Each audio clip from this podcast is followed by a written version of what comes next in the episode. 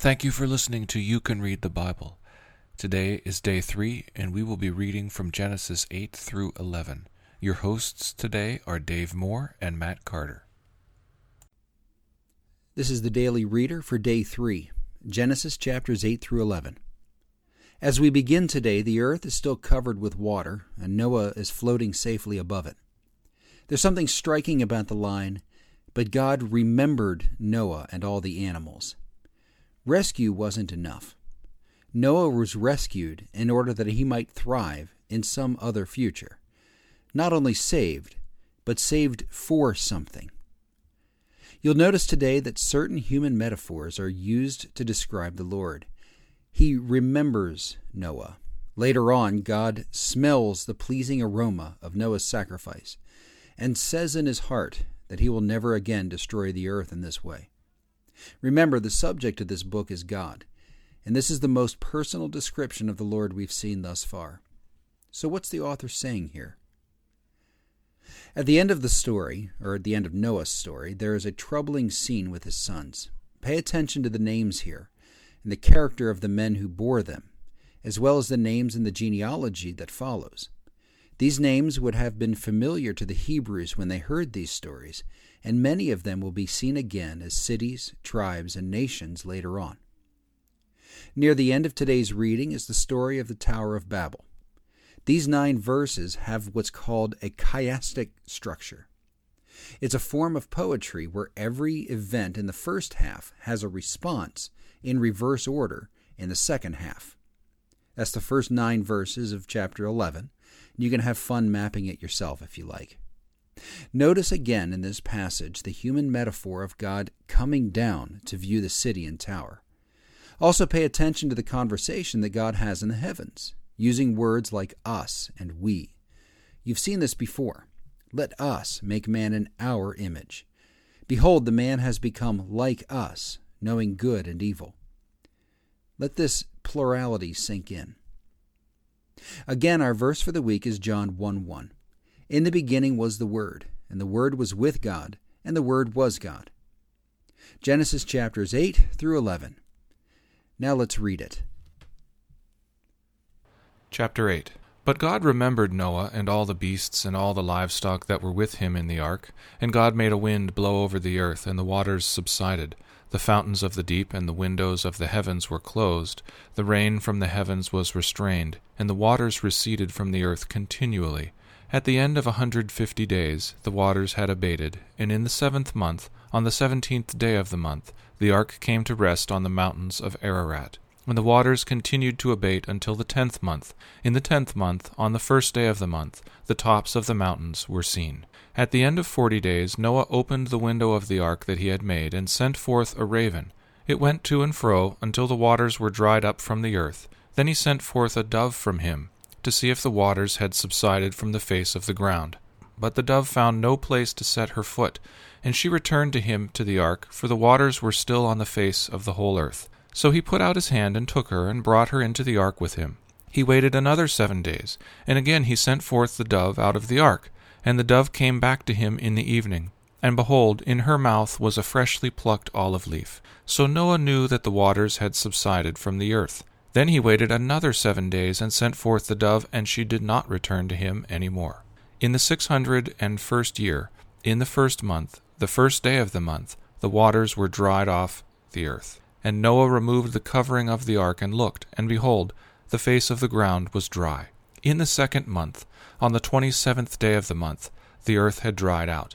Then God said to Noah, Go out from the ark, you and your wife, and your sons and your sons' wives with you Bring out with you every living thing that is with you of all flesh, birds and animals, and every creeping thing that creeps on the earth, that they may swarm on the earth, and be fruitful, and multiply on the earth. So Noah went out, and his sons and his wife and his sons' wives with him, every beast, every creeping thing, and every bird, everything that moves on the earth, went out by families from the ark. Then Noah built an altar to the Lord, and took some of every clean animal and some of every clean bird, and offered burnt offerings on the altar.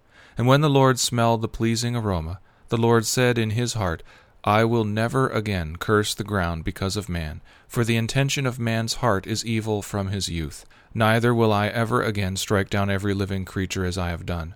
While the earth remains, seed time and harvest, cold and heat, summer and winter, day and night, shall not cease. Chapter 9 And God blessed Noah and his sons, and said to them, Be fruitful and multiply, and fill the earth. The fear of you and the dread of you shall be upon every beast of the earth, and upon every bird of the heavens, upon everything that creeps on the ground, and all the fish of the sea. Into your hand they are delivered. Every moving thing that lives shall be food for you. And as I gave you the green plants, I give you everything. But you shall not eat flesh with its life, that is, its blood. And for your lifeblood I will require a reckoning.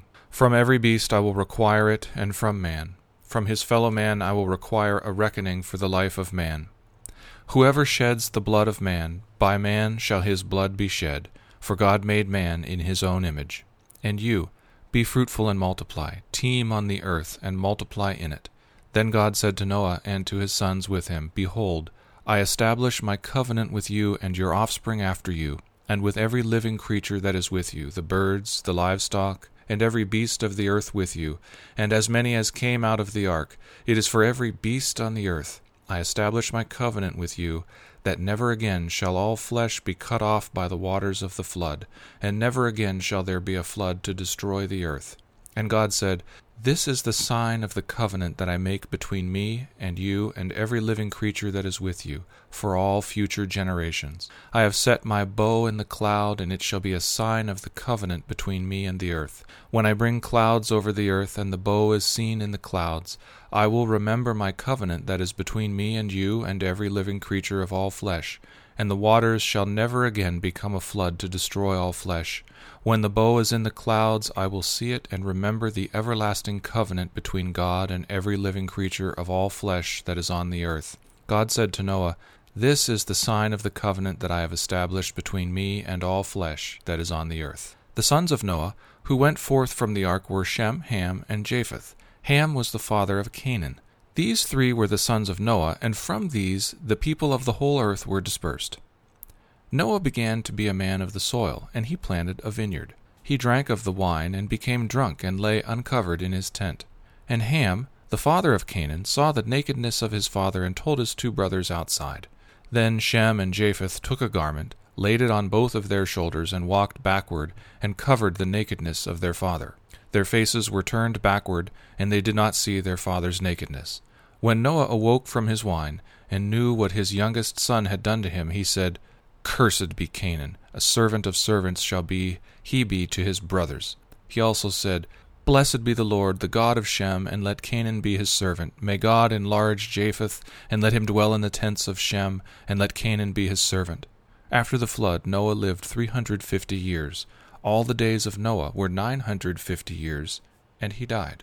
Chapter 10 these are the generations of the sons of Noah, Shem, Ham, and Japheth. Sons were born to them after the flood. The sons of Japheth, Gomer, Magog, Madai, Javan, Tubal, Meshech, and Tiras. The sons of Gomer, Ashkenaz, Riphath, Togarmah. The sons of Javan, Elisha, Tarshish, Kittim, and Dodanim. From these the coastland peoples spread in their lands, each with his own language, by their clans, in their nations. The sons of Ham, Cush, Egypt, Put, and Canaan. The sons of Cush, Seba, Havilah, Sabtah, Raamah, and Sabteca. The sons of Raamah, Sheba and Dedan. Cush fathered Nimrod. He was the first on earth to be a mighty man. He was a mighty hunter before the Lord. Therefore it is said, like Nimrod, a mighty hunter before the Lord.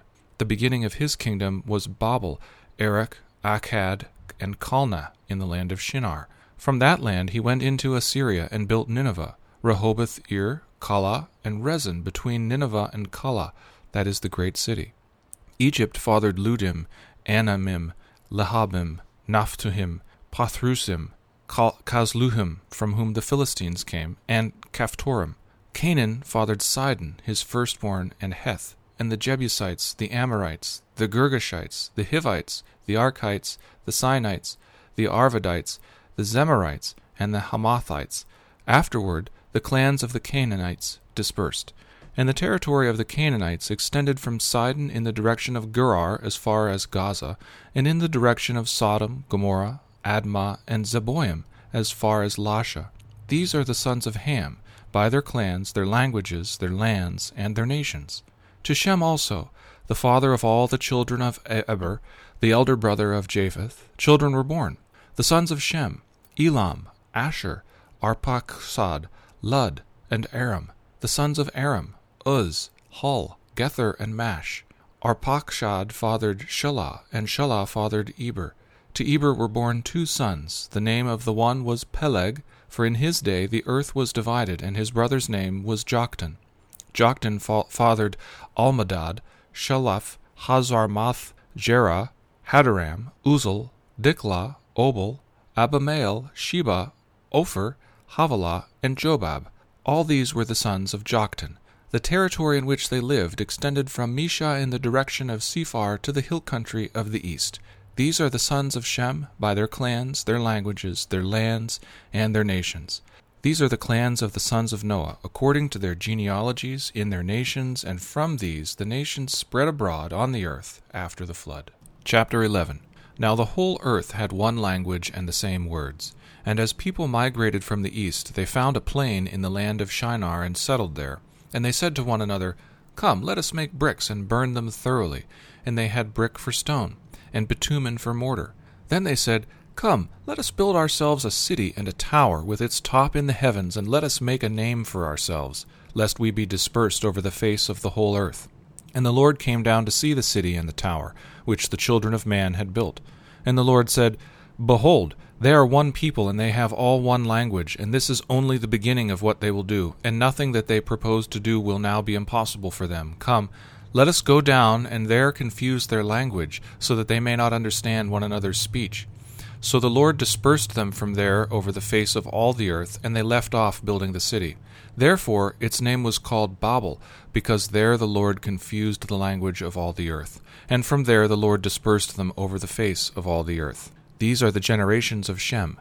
When Shem was one hundred years old, he fathered Arpachshad two years after the flood, and Shem lived after he fathered Arpachshad five hundred years and had other sons and daughters. When Arpachshad had lived thirty five years, he fathered Shelah, and Arpachshad lived after he fathered Shelah four hundred three years, and he had other sons and daughters. When Shelah had lived thirty years, he fathered Eber, and Shelah lived after he fathered Eber four hundred three years, and had other sons and daughters.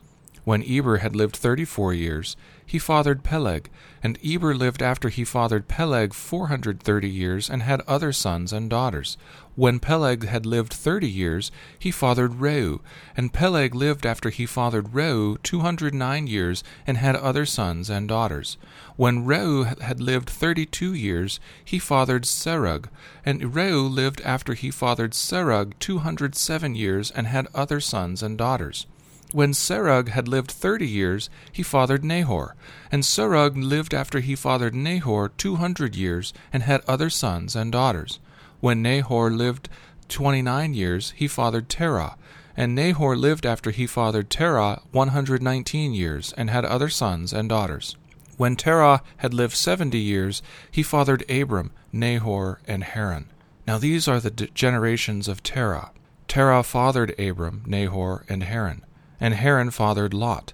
Haran died in the presence of his father Terah in the land of his kindred, in Ur of the Chaldeans. And Abram and Nahor took wives. The name of Abram's wife was Sarai, and the name of Nahor's wife Milcah, the daughter of Haran, the father of Milcah and Iscah. Now Sarai was barren, she had no child. Terah took Abram his son, and Lot the son of Haran, his grandson, and Sarai his daughter in law, his son Abram's wife, and they went forth together from Ur of the Chaldeans to go into the land of Canaan. But when they came to Haran, they settled there. The days of Terah were two hundred five years, and Terah died in Haran. Thank you for listening to the You Can Read the Bible podcast today. Today is day three.